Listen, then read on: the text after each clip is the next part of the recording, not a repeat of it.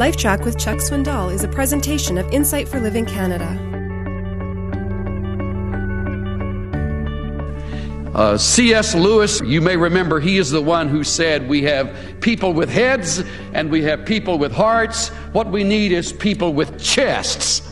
The old American word is guts.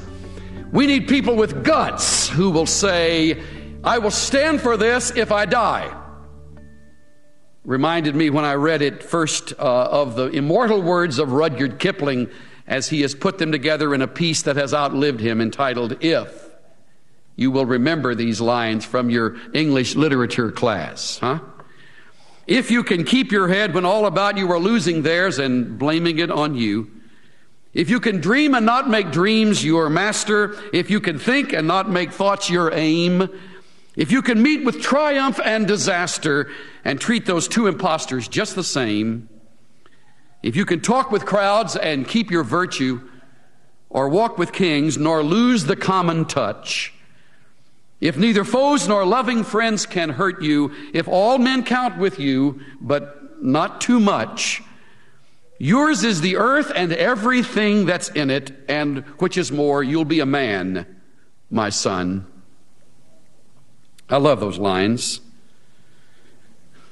Kipling is telling his boy to stand alone, to be courageous, to vote his conscience and his convictions, even if it means being cut off from a major supply of support.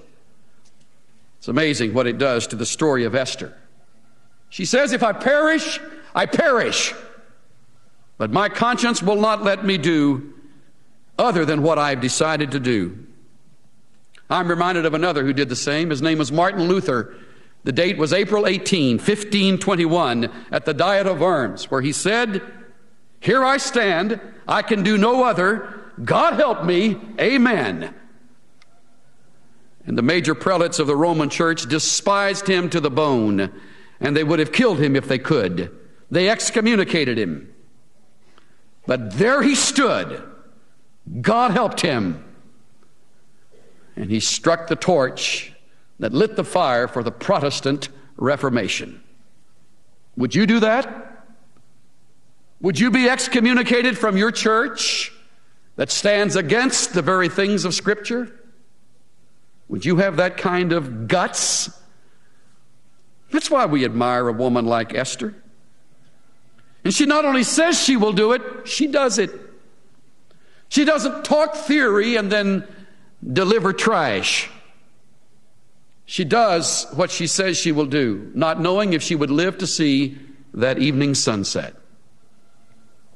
Do you teach your children to stand alone? Are you teaching your grandchildren to be people of character regardless? That is the way they will learn it. Better still, are you modeling it that leaves the message permanently etched in their minds. You see, Esther did not come onto this earth with a courageous heart. She learned it from her mentor and adoptive father, Mordecai. He knew how far he could stretch her with his challenge, and she took the bait and said, I'll do exactly as you have taught me to do.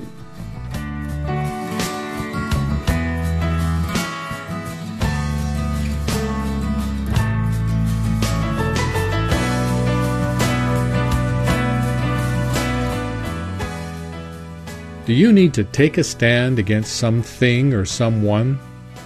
Are you fearful of what might happen to you? Ask the Lord for invincible courage. God gave Esther the nerve to step into the king's presence uninvited. He gave Martin Luther the backbone to stand against the most powerful people of his day. And he can give you the courage you need to stand alone. This is Steve Johnson of Insight for Living Canada.